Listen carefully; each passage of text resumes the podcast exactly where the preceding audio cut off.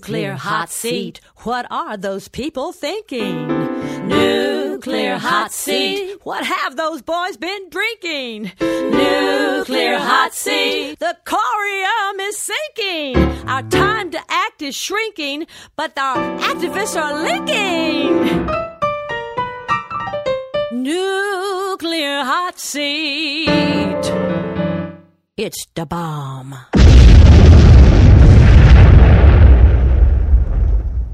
Welcome to Nuclear Hot Seat, the weekly international news magazine keeping you up to date on all things nuclear from a different perspective.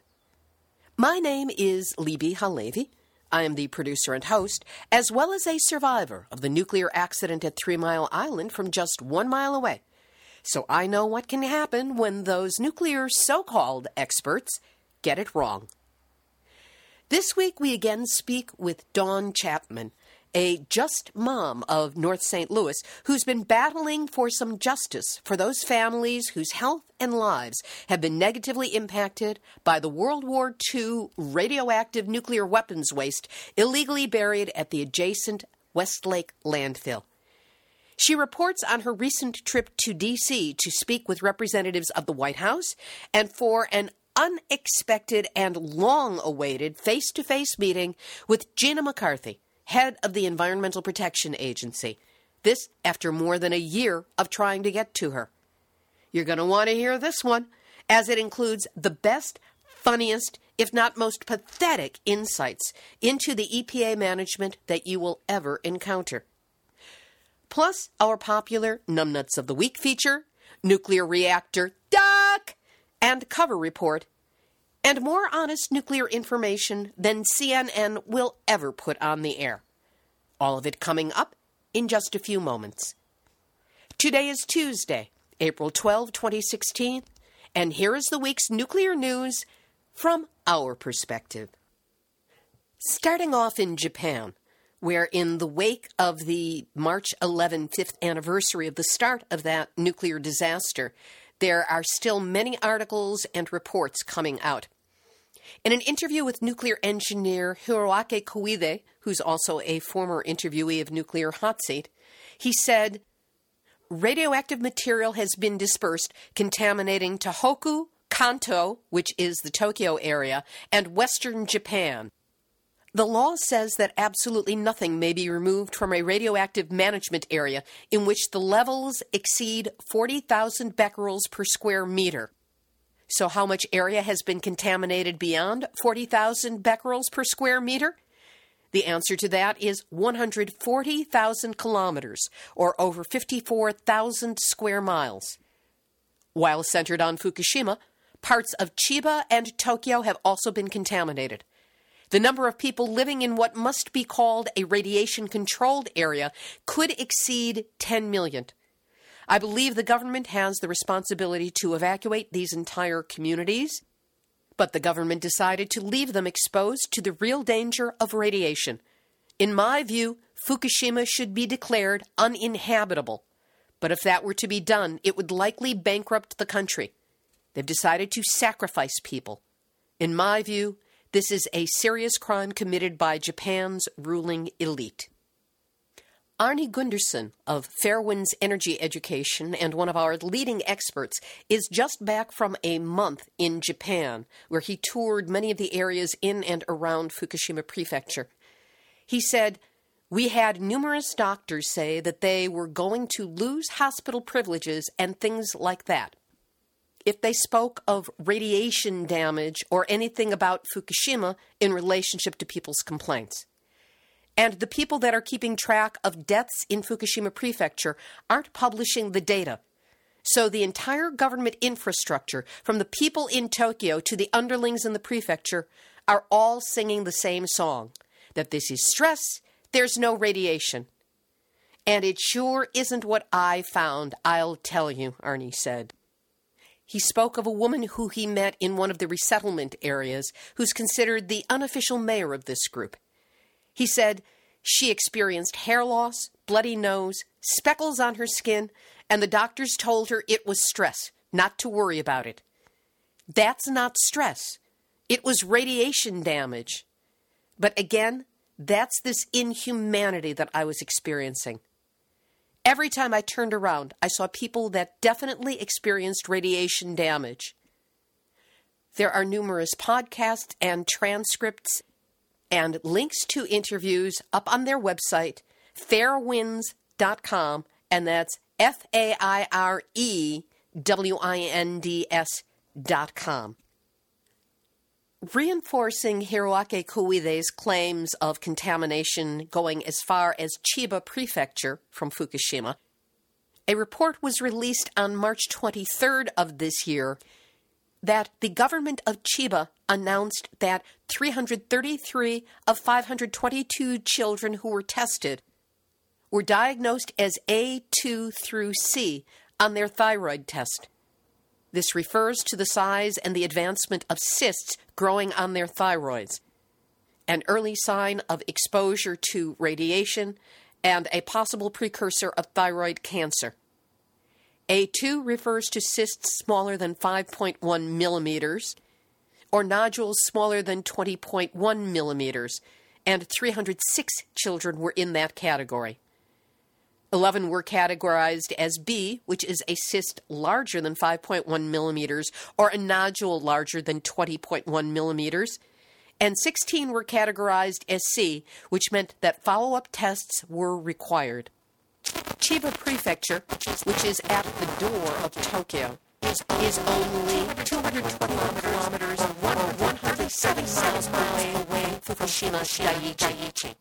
And the findings in the children make it clear that the radioactivity spread significantly to that area.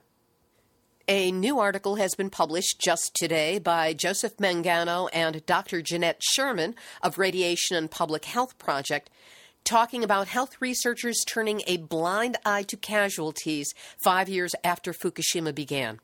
According to the authors of this report, according to the authors of this report, when asked how many casualties occurred from the 2011 disaster, public health leaders in Japan have addressed the topic with ignorance and deception. A search of the medical literature shows only two studies in Japan that review actual changes in disease and death rates.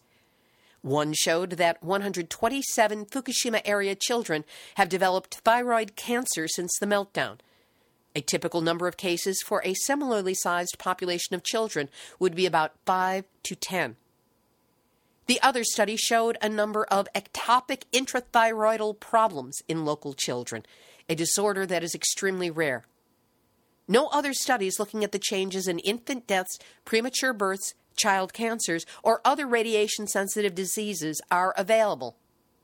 But the literature also shows that researchers have been pouring out articles on mental health and psychological impacts on local residents.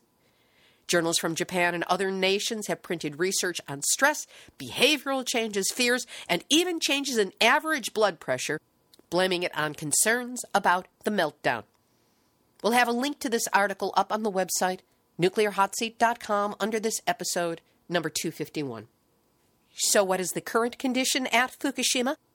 In another interview with Arnie Gundersen, he said, Massive amounts of radiation continue to enter Japan's water and air and the Pacific Ocean daily. Due to its triple meltdowns and the unmitigatable radioactive releases, Fukushima Daiichi will continue to bleed radiation into the Pacific Ocean for more than a century. He went on to say Woods Hole Oceanographic Institution is measuring 1,000 miles offshore of the U.S. West Coast and picking up 10 becquerels per cubic meter. At my point, that's when my alarm bells go off. 10. That plume is still coming. The Pacific is a huge place, and to think that a disaster on the opposite side of the world can be detected and begin to contaminate California I think that the monumental shattering conclusion is radiation knows no borders. What you can be sure of is that somebody's going to die from the radiation that's in the Pacific, but you just won't know who it is. And they're counting on that. And the entire mountain range that runs 100 miles up and down this coast in Japan is also contaminated, and as much radiation is pouring out into the Pacific from the mountain range because it's so contaminated as from the Fukushima site. what we're finding in the Pacific is that with the biggest body of water on the planet, you can't dilute this stuff. And we're going to begin to see this bioaccumulation, which is all the fish that are in the ocean are going to uptake the cesium and the strontium and become more and more and more radioactive. So, what's Tokyo Electric Power, TEPCO, doing about this? This nuclear site that they were in charge of and that has been so catastrophic? Right now, they're thinking about and planning to dump tritium contaminated water, radioactive water from the site into the ever more radiologically polluted Pacific Ocean. Tritium is almost impossible to remove from the huge quantities of water used to cool the melted down reactors at the Fukushima Daiichi plant. And the water is accumulating at the rate of 300 tons a day. Some of it is already leaking into the Pacific Ocean, and TEPCO is looking at it, the government is looking at it and going, eh, in for a penny, in for a pound. Let's get rid of this stuff. Here's hoping that they don't. Please, don't do it. Don't even think of it. Tritium goes directly into soft tissues and organs of the human body, potentially increasing the risks of cancer and other illnesses. Over to the U.S., where the Waste Isolation Pilot Plant in Carlsbad, New Mexico, or WIPP site, is still in a one month safety pause, even though the officials there are under severe national pressure to open the site by the end of this year, ready or not, in order to accept radioactive waste, plutonium waste, from other countries. Rebecca Moss of the Santa Fe New Mexican has written a superb article laying out both the history of WIPP and the current dilemmas that it faces. She points out that when the salt bed trenches were mined on the outskirts of Carlsbad in the mid 1980s, Congress dictated specific guidelines for what could be held within its chambers and determined that only low level transuranic waste, meaning rags, tools, and even soil that had been contaminated with potent radiation through the creation and testing of nuclear weapons in the U.S., could fill the 6.2 million cubic foot cavern more than 2,000 feet below the ground. But in the 17 years since the facility opened, the nation's nuclear landscape has changed, and WIPP remains the world's only underground geological repository for nuclear waste. The confluence, and I love a reporter who has a vocabulary and isn't afraid to use it.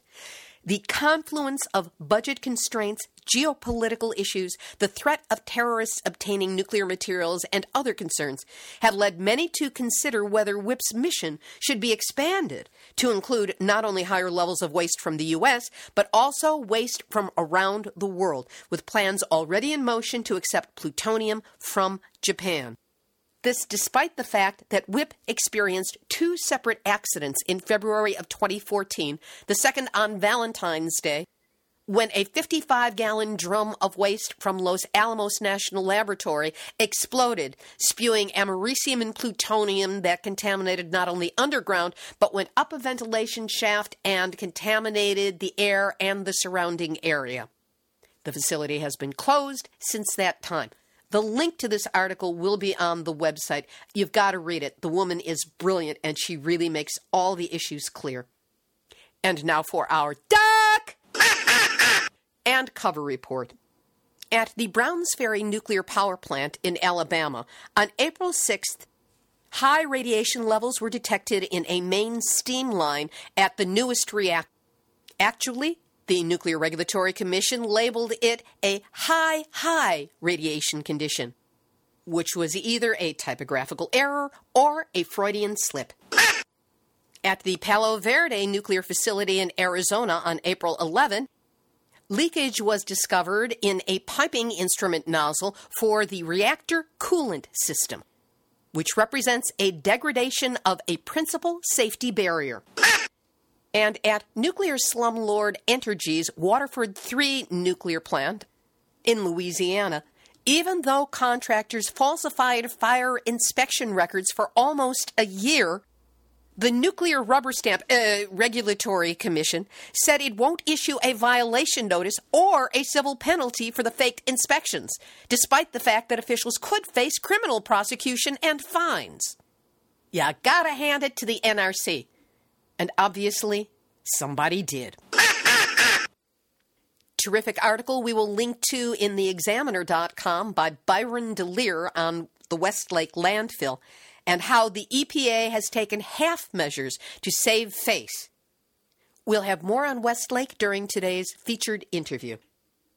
In Scotland, beaches near the Dounreay nuclear power site will continue to be monitored for radiological contamination as sand sized fragments of irradiated nuclear fuel were flushed into the sea from the site in the 1960s and 70s. Hundreds of the fragments have been found and removed from the beaches over the years, but that's reduced the number of particles that came to rest there, not eliminated them. And now. Nuclear hot seat, nuclear hot seat, nuclear hot seat, numbnuts out a week. French Energy Minister Ségolène Royal must have a truly passive aggressive relationship to Tesla founder Elon Musk because she has suggested that he build an electric car factory on the site of France's oldest nuclear power reactor after it closes at the end of the year. Now, what better thing to do with a dirty old nuke site than to build a clean green electric vehicle factory right on top of its remains. Of course, no word about decommissioning, decontamination, the period of time it's going to take. None of that is important. What's truly important is she just wants it there.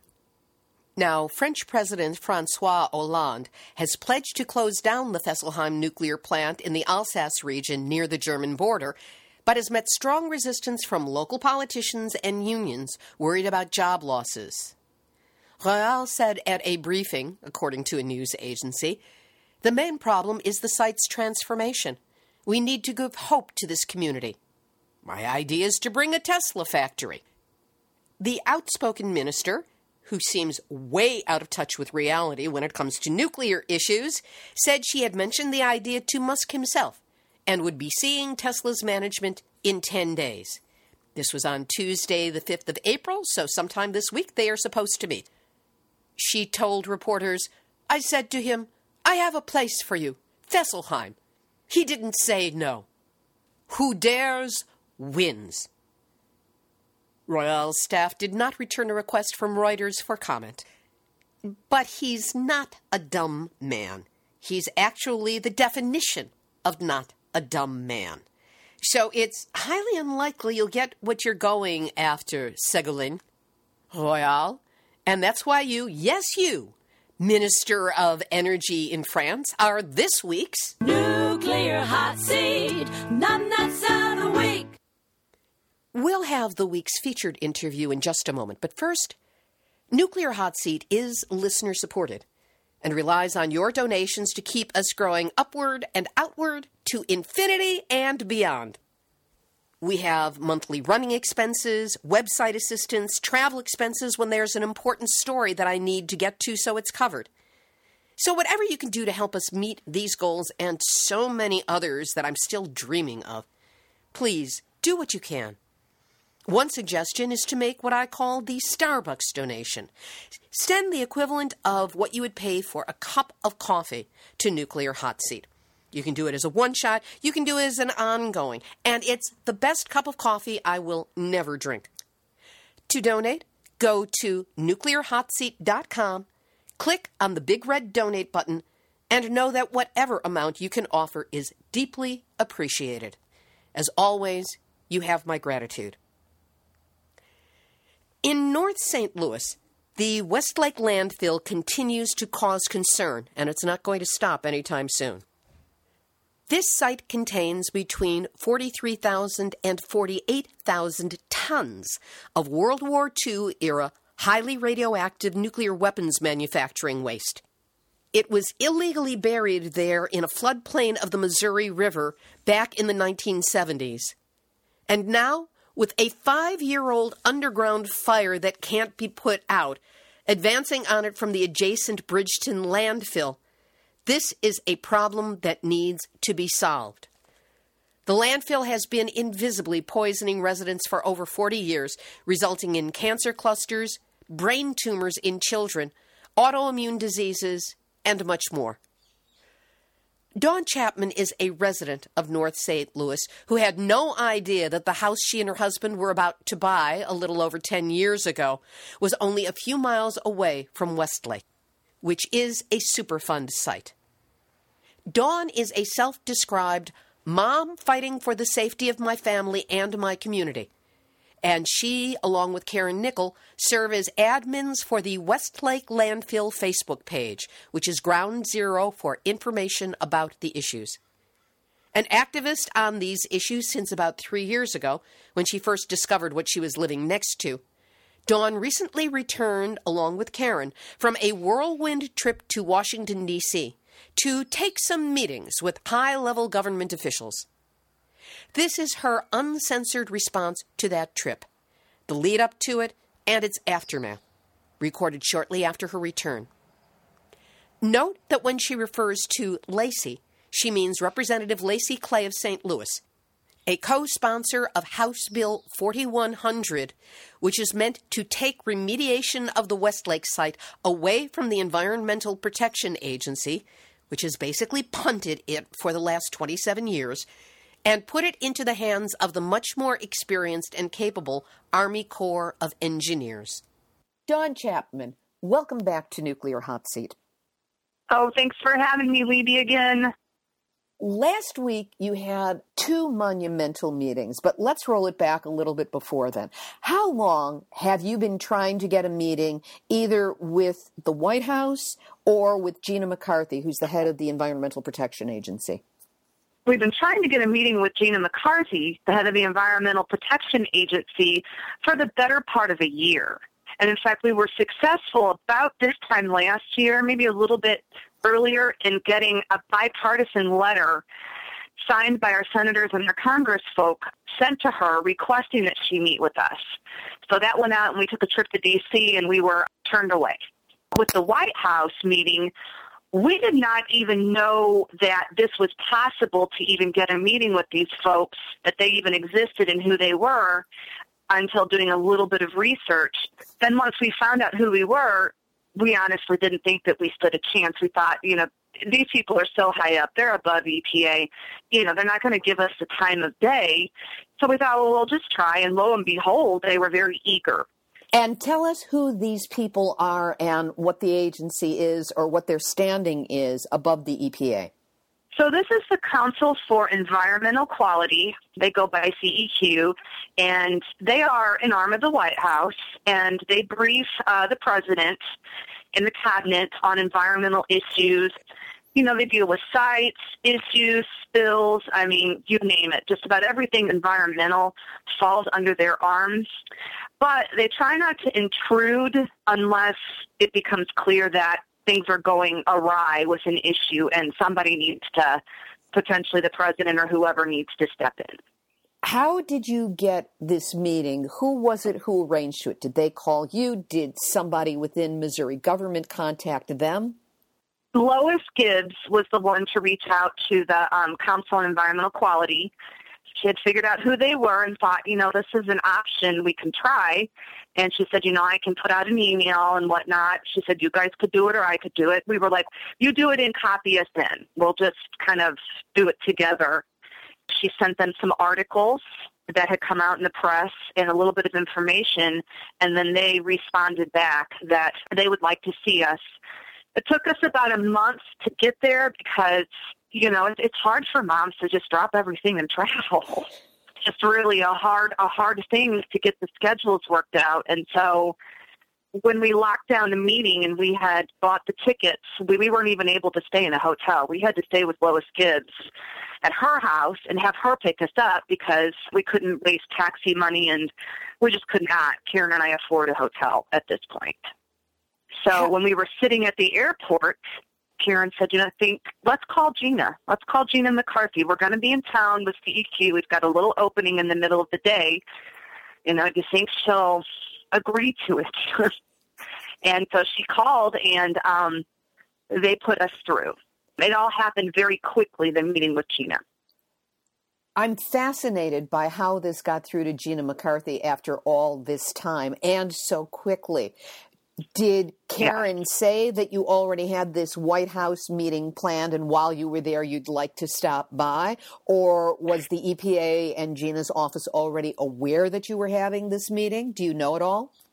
Yes, we did find out, but only after the meeting with Gina. We had figured that they had gotten wind that we were going to meet with the White House. And we also figured that there had been a Flint hearing and it was very easy to tell at that hearing that one day they were Democrats and everybody were really kind of beating up on EPA. And then the next day, the Democrats were going after the governor, Governor Snyder. So it was made clear to us that a brief in the hallway meeting took place between Congressman Clay and Gina. And he told her, he said, you know, you, you guys, your agency's in a lot of trouble. And we've got this legislation, and you have got to start offering up some good faith here regardless of what happens with this legislation to transfer the site. And he said, you know, you won't even meet with two moms. And she agreed to it, but her staff was vehemently against it. Said, no, no, no, no, no, no, no meeting with the moms, no. But Gina was all right with it. And so we heard back from Clay's office. He said, you know, we tried, and this is the response. He said, you know, but she wasn't against it. You know, her staff was not happy about it. Do you know why they were so against it? You know, we don't. The only thing that we were told that she told him was, you know, we don't want the moms to yell at us. I'm, know, sorry, I'm sorry. That, that was funny. I, am sorry. That was that's just so adolescent. They don't want the moms yelling at them. Karen and I just looked at each other, Libbe. We were like, "Are you kidding me? Of all the things going wrong in this country, that EPA is over all these sites, Flint, Animas, Westlake, she's worried about two moms from St. Louis yelling at her. Like that to me was just so silly and out of left field, and I just I, I was kind of insulted by it. You know, I'm like, she doesn't want us to yell at her. So, getting back to the chronology of the meetings, who was supposed to be there, and how did you prepare for them? Obviously we didn't know until late the night that we arrived that we were okayed with a meeting for Gina McCarthy, and we were told we only had 20 minutes. The meeting was supposed to be at 12:30. Our meeting with the White House the next day was at three, so we knew that you know we had been prepping for the meeting with the White House and the CEQ meeting.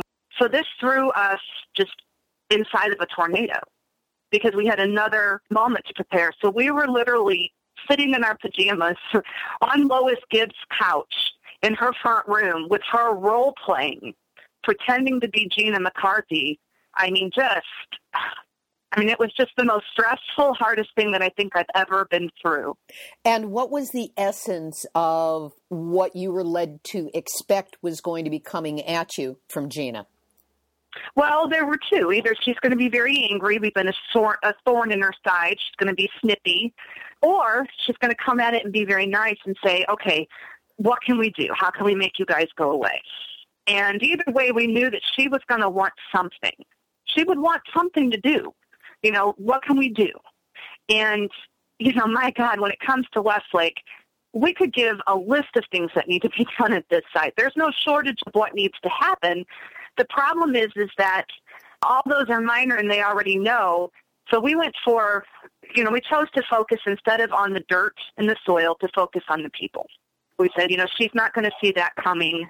And frankly, people are the most important part of what's happening. You know, we're not talking about mistakes about soil and levels of uranium. We need to talk about people and what it's like to live next to this site. What's it like when the school district sends you home a note with your child telling you that they may have to keep your child overnight and shelter them in place if an emergency happens? You know, that sort of thing. What's it like to hang up Christmas lights and go in and have to put a gas mask on while you're hanging up your Christmas lights? That's the sort of thing that we focused on. How did she respond, and what, if anything, oh, solid Sorry. came out of that meeting? She was really taken aback. I have to tell you, that building that she's in is like a dungeon, Libbe. I mean, it was the darkest, dankest environment I think I'd ever been in, even just walking in D.C. And the look on her face when we walked in, she looked very scared. Let me just say it that way. She looked exhausted. She was standing there, and there was only one other person. It looked like maybe a lawyer or a secretary, some guy. And so it was just her and this other guy, and then Karen and myself. And she just looked really exhausted to me. I mean, I, I thought she'd kind of maybe be smug. I mean, I didn't know what to expect. But she just, she kind of looked resigned. It was very weird.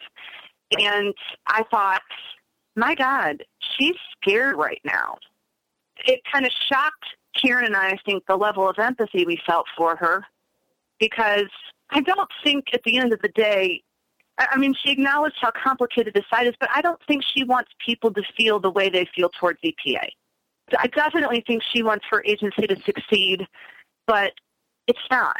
And I think I just, in their face, she couldn't figure out why and she looks kind of stumped and it's like she was reaching out to us to help. So when we sat down just at a normal table with her it was hard because you wanted to be nice but at the same time we wanted to be strong and so we chose somewhere in between.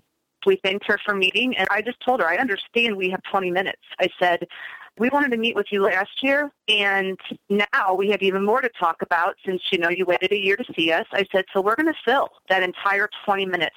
I said, and we asked that you be respectful because we've been waiting a long time to talk with you. And, and she nodded. Mm-hmm. And then we just went into it. And we told her, we said, we're not going to talk about mistakes at this site or soil or picocuries or uranium and thorium. And I told her, I said, you guys have made mistakes at this site severe ones, and those have consequences. I said, and that's not even up for debate. That is what it is. And she nodded, like she agreed. And I continued. I said, it's the people that are going to suffer the consequences. I said, so we're here to talk to you about the people, what their lives are like, and how they've been impacted by this site. And we just went into it from there. How did she take it? She seemed very empathetic at one point, the only thing that rubbed us the wrong way, she shot back and she said, well, I don't know if the law allows. And I, I just kind of cut her off. I said, Section 101.24 of your circular relocation law. I said, we already qualify for relocation under your own law. It's not a matter whether you can do it legally. I said, it's a matter of whether you will do it politically. And I said, either way, those people living the closest to this site have to be relocated. They wanted to steer it. How was this left, and what kind of follow up, if any, is there supposed to be, and what timeline? Because I understand that there's a timeline that you told her. Yes, we told her at the end of the meeting. We ended the meeting. The meeting could have gone a lot longer, but we ended it because we felt like we had made our point. And I'm not going to keep her, and frankly, it's not my life's desire to even sit in front of her. I mean, I just, the more we sat there, the more disgusted we were, not with her per se, but with the fact that you're sitting in front of somebody, Libbe, that has the ability to snap their fingers and make your family okay. And it became so obvious towards the end of the conversation that we're not fighting science here.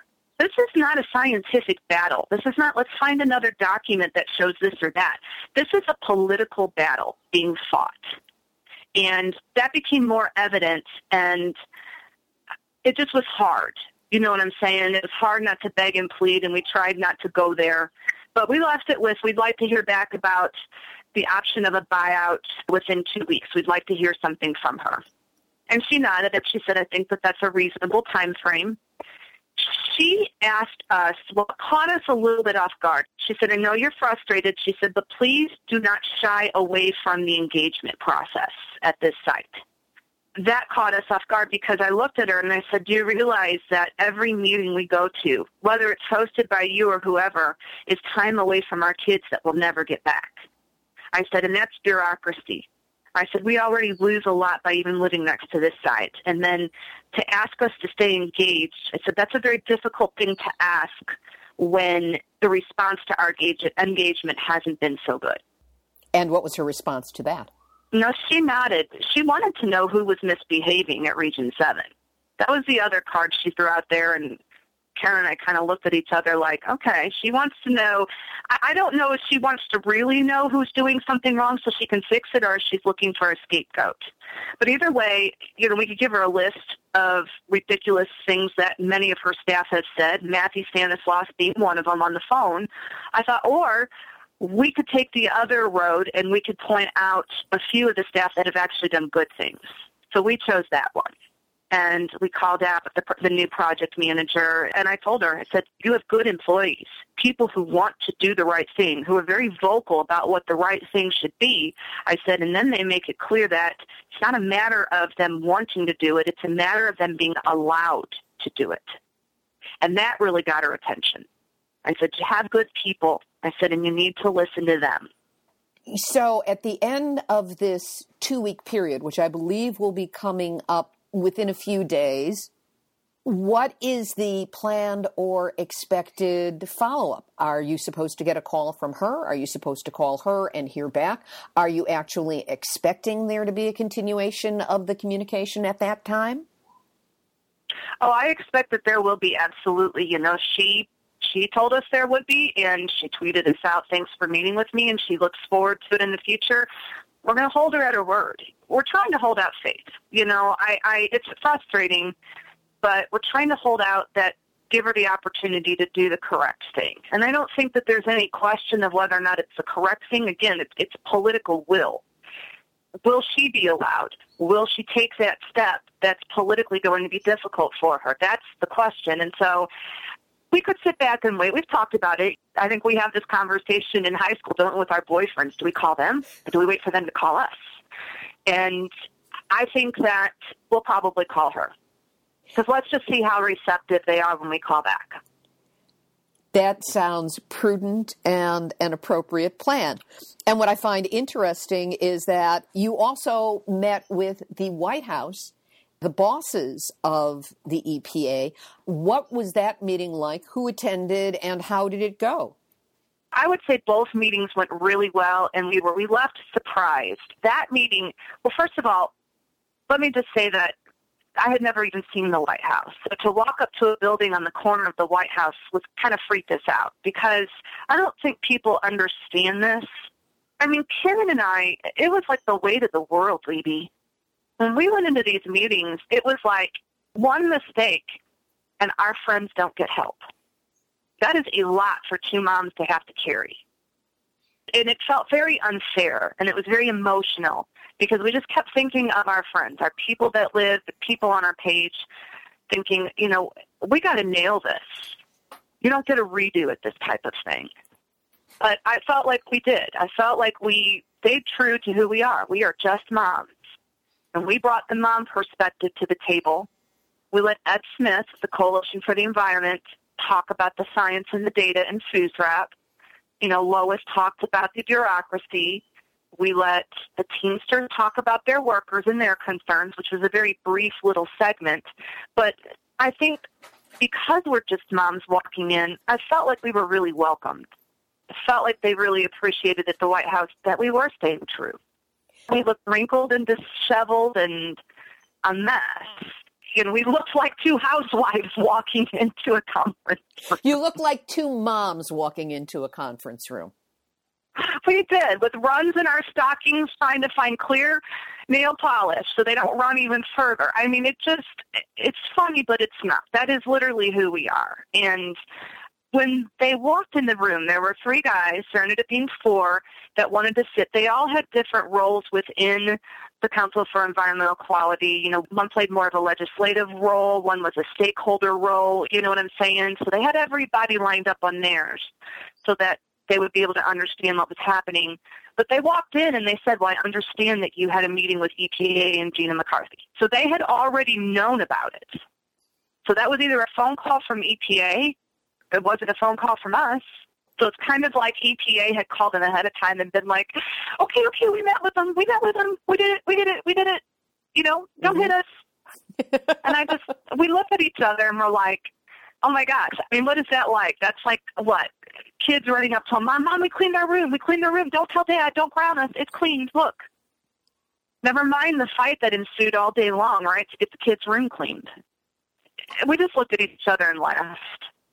So, given that all this mom energy was going on and all of this truth was being spoken, how was it left with the White House? And what follow up is there going to take place with them? Well, first of all, in the meetings that we've had with people, when we're trying to convey everything that's happening at this site, which is a lot, it's a lot to take in, usually people sit there and they're very quiet. They're processing it.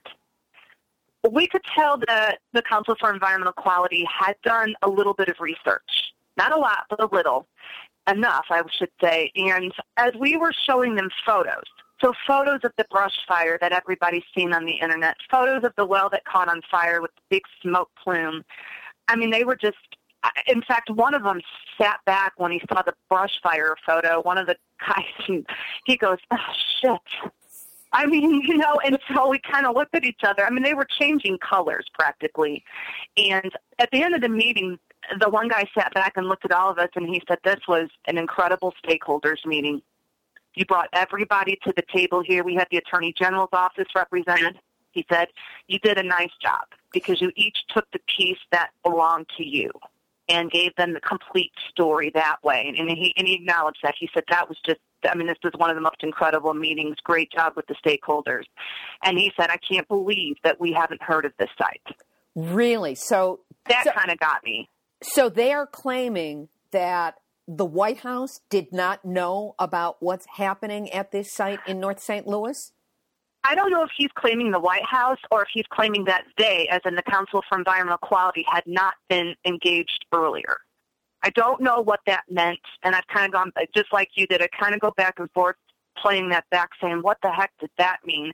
But either way, that meant a lot to us because, again, you know, you've got EPA saying this isn't a big deal, this isn't a big deal. Then you've got Gina McCarthy saying, oh, this is our most complicated Superfund site in the nation. When you get in front of these people and they're hearing this for the first time or they've done very little research, there is a part of us that honestly hopes the site isn't as bad as we think it is and as we know it is. We're waiting for somebody to say, guys, I know you're scared, but it's really not that bad. There is nobody, Libbe, who looks at this stuff that says that and that feels that way. It's always validation, but it's validation is the worst thing for us because we have to go back home to it. Karen and I just looked at each other. We sat across the table, and I mean, it was almost a moment where we wanted to just cry. I mean, it was just like, you know, once again, we're in front of people that go and brief the president.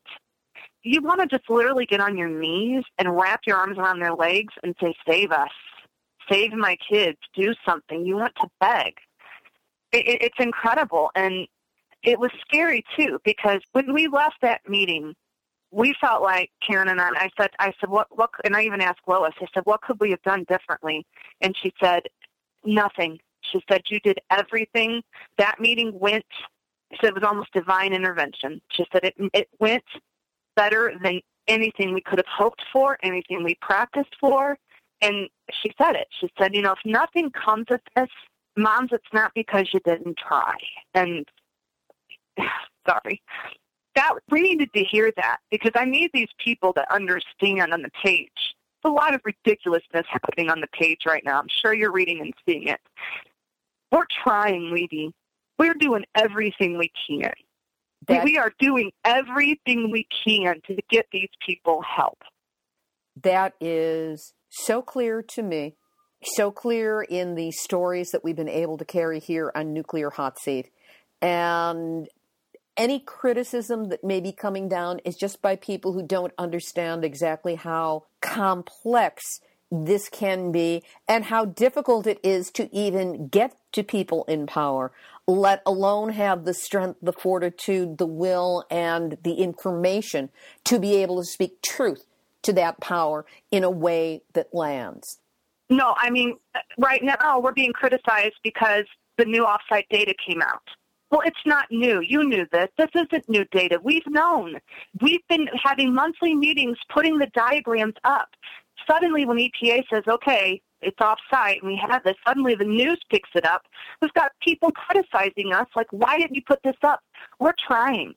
We are hosting monthly meetings. We are reading thousand page documents, trying to interpret them, trying to pull out the important part. It is exhausting. And I wish these people could understand that even on the face of the people at the White House who hear situations like this a lot, it's exhausting.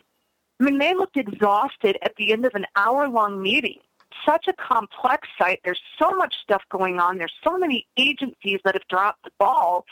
At the end of the day, their main focus, and they said this, is not to point fingers, but to figure out what are we going to do about it. Point fingers 20 years from now when they have a solution at this site and we're all safe. Then go back and read these documents and say who did what. The time right now is not for conspiracy theories. The time right now is to prevent this fire from hitting this radioactive waste. So and that's what we are faced with. So instead of coming at you with criticism, what can people do to turn it around and help with this incredible amount of work and communication and everything else that is needed to start gaining the relief that is so richly deserved and necessary to those people who are living within proximity of the landfill and the fire, to say nothing of the entire country, which is all going to be downwinders should that fire hit the radioactive waste. Honestly, I think the first thing people can do if they really want to support us we appreciate you on our Facebook pages, but you need to either attend these public monthly meetings or if you can't and it's like you, please pick up the phone and call us. There is so much going on at this site. There is so much that happens every day, so much with these meetings that we cannot even possibly fit in a Facebook post. And we are willing to talk to you on the phone. Do not assume Just Moms STL is a tiny little, we are just moms. We do not have the money to pay for people to do offsite testing. We couldn't do that if we wanted to right now we are trying to get this in front of people who can fix it or get these people safe, really both. Be a part of that process. I think social media, it's a very interesting conversation, Libbe, that we had with Lois Gibbs. You know, when Lois Gibbs was doing Love Canal, there was no social media. Mm-hmm. It was all neighborhood meetings, right? And moms sitting in the front room having coffee I mean, even just meeting you when Dr. Caldicott came in, when you meet and sit with somebody face to face, it's different. You understand, and they can pour their heart out. I know that not everybody has that opportunity, and phone's the best. Social media is the worst place to try and get a feel on what's really happening. But it's our only option that we have right now. That's why we record these meetings so people can watch it. We need everybody helping we need much less criticism right now. I am frustrated with EPA. I was very frustrated with Gina McCarthy. People were like, go in there and give her hell. Don't soft pedal. You know what? We had a 20 minute meeting with her, and we needed to get people safe. I could have spent an hour screaming at this woman. I really could have, and she probably would have deserved it. But it wouldn't have gotten these people the help that they need. That's right. It wouldn't have communication is always a better step because while it might feel good in the short term to have an emotional explosion, in the long term, you will not see the results that you want. And if nothing else, the lack of willingness to follow through on what you need followed through on will be hardened. So it will be that much harder. So, to my perspective, what you and Karen decided to do in that 20 minute meeting was absolutely the right tactic to take because you can't go backwards, you can only go forwards. And that's where you need to put the attention and the traction. I mean, we sat up till it was probably two o'clock in the morning at Lois's house, and she took turns playing Gina. And she was nice, and she was mean. And we role played. We actually role played in her living room. It was crazy because at one point she threw something at me and was angry and I got angry right back and I almost I forgot it was Lois playing, you know. that this was a role play because you are so emotional and you want to get this right. And I'm like, I'm sorry, I just kind of hollered in your front room, and she said that was great, that was great. And I'm, I mean, I don't know what Gina's going to do. The ball is in her court, though. She has the opportunity to do the right thing. And I'd like to give her the opportunity to. We gave her two weeks. We're going to go to her and say what's going on. If they choose not to, well, then let it be said we gave them the opportunity to do the right thing and they chose not to. And then you can choose another course of action. Absolutely. And then we still have to follow up with the White House. So we still have to follow up really next week with CEQ. And that's what we tell them. I mean, they were very interested in how our meeting with Gina went, and we laid it out just like we, you know, I was just talking to you. I mean, we told them and we said we gave her the opportunity to do what she needed to do and what she could do and legally has the authority to do. And we told them, we said, it's very hard right now. We've been hurt, we're sick, we're scared. This is, I think, when we got, I think Karen did this and got very emotional, but it was appropriate. She said, we just want somebody to help us. We're not interested in who did what, pointing fingers. Let people do that 20 years from now. We will, of course, stay in touch with you and with Karen to find out what's happening. And as soon as you hear back from either Gina or the CEQ, please let us know, and we will, of course, feature that information front and center on Nuclear Hot Seat. Well, we appreciate that, and we absolutely will. And we just appreciate you so much for giving us a voice. And we appreciate what you've been through in your experience and your willingness to share that with us. It's good to feel right now that we're not alone in these experiences. You are not alone. There is a national, if not an international community that is on your side with this.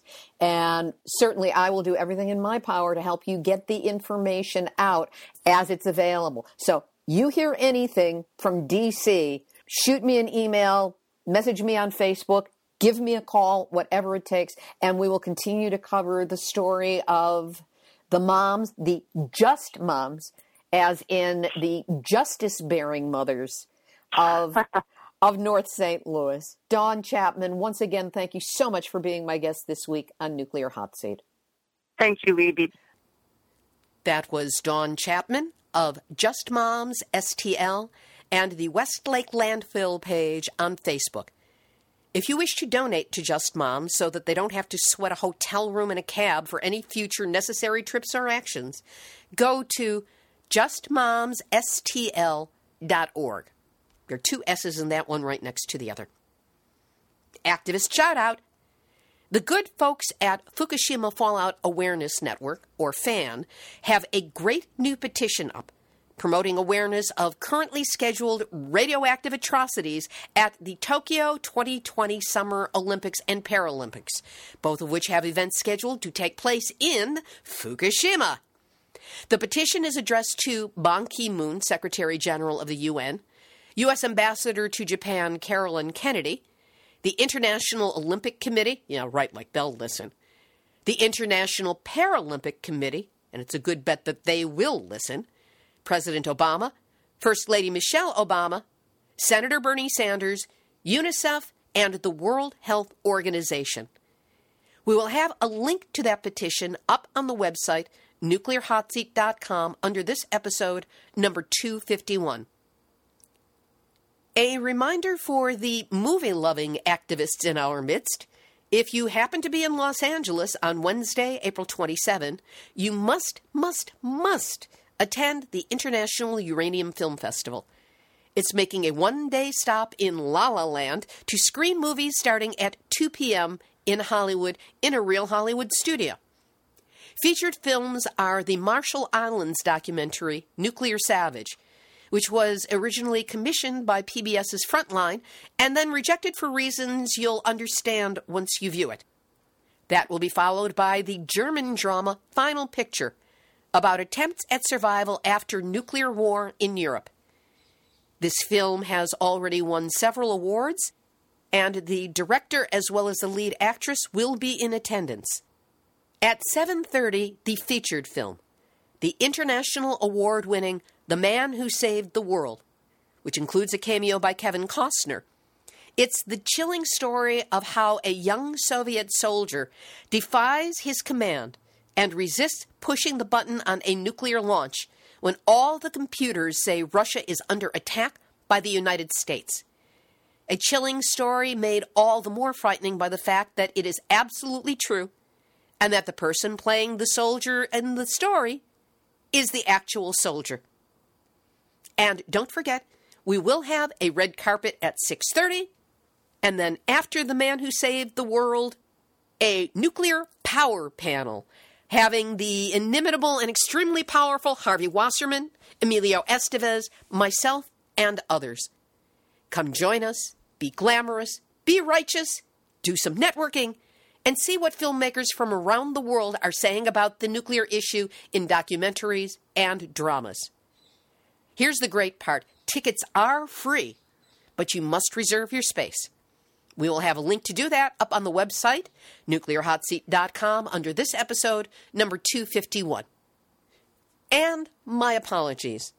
Last week, I told you about a video promo for an animation from Fukushima about the events of 311 11, featuring the voices of local residents for all the characters. I said I would put a link up on the website last week, and then it plumb slipped my mind. So it will be up there as well as on this week's episode for you to take a look at. I believe you will find it as moving as I did. Here's today's final thought. I'm still recovering from a cold, in case you couldn't tell it from my voice, and my brain's still stuffed up as well. So, no thoughts this week, final or otherwise. In closing, this has been Nuclear Hot Seat for Tuesday, April 12, 2016. Material for this week's program has been researched and compiled from ENENews.com, Arirang, CCTV, Iori Mochizuki, and FukushimaDiary.com, De Renard, WordPress.com, Counterpunch.org, ABCNews.go.com, KPFA, Fairewinds.org, Mirror.co.uk, STLtoday.com, Examiner.com, and Byron Delir, CurrentArgus.com, Santa Fe, New Mexico.com, Erica Gray, TimesFreePress.com, NOLA.com, DenverPost.com, PressAndJournal.co.uk, TheLocal.fr, DW.com, TheGuardian.com, OttawaCitizen.com, the Nuclear Regulatory Commission, and the marvelous activists who gather and swap tips on the Nuclear Hot Seat site on Facebook, which you are all invited to visit and like. Theme music written by me, sung by Marilee Weber, accompaniment by John Barnard, recorded at Winslow Court Studio in Hollywood. Nuclear Hot Seat is syndicated by UCY.tv on StewWebRadioNetwork.com in New Zealand by newzsentinel.com and activatemedia.org. We are always looking for other networks to connect with, so if you know of a news aggregator, community radio station, cable station, satellite station, or eh, I'll take broadcast too. If any of them would like to carry the show, please put us in touch. You can check out our archive of over 250, that's 250 shows, on the website nuclearhotseat.com. We also have a lot of those shows up on the YouTube channel under Nuclear Hot Seat Videos, courtesy both Ms. Milky the Clown and Joni Ray. And what the heck, you can check us out on iTunes as well, where we are listed under podcasts.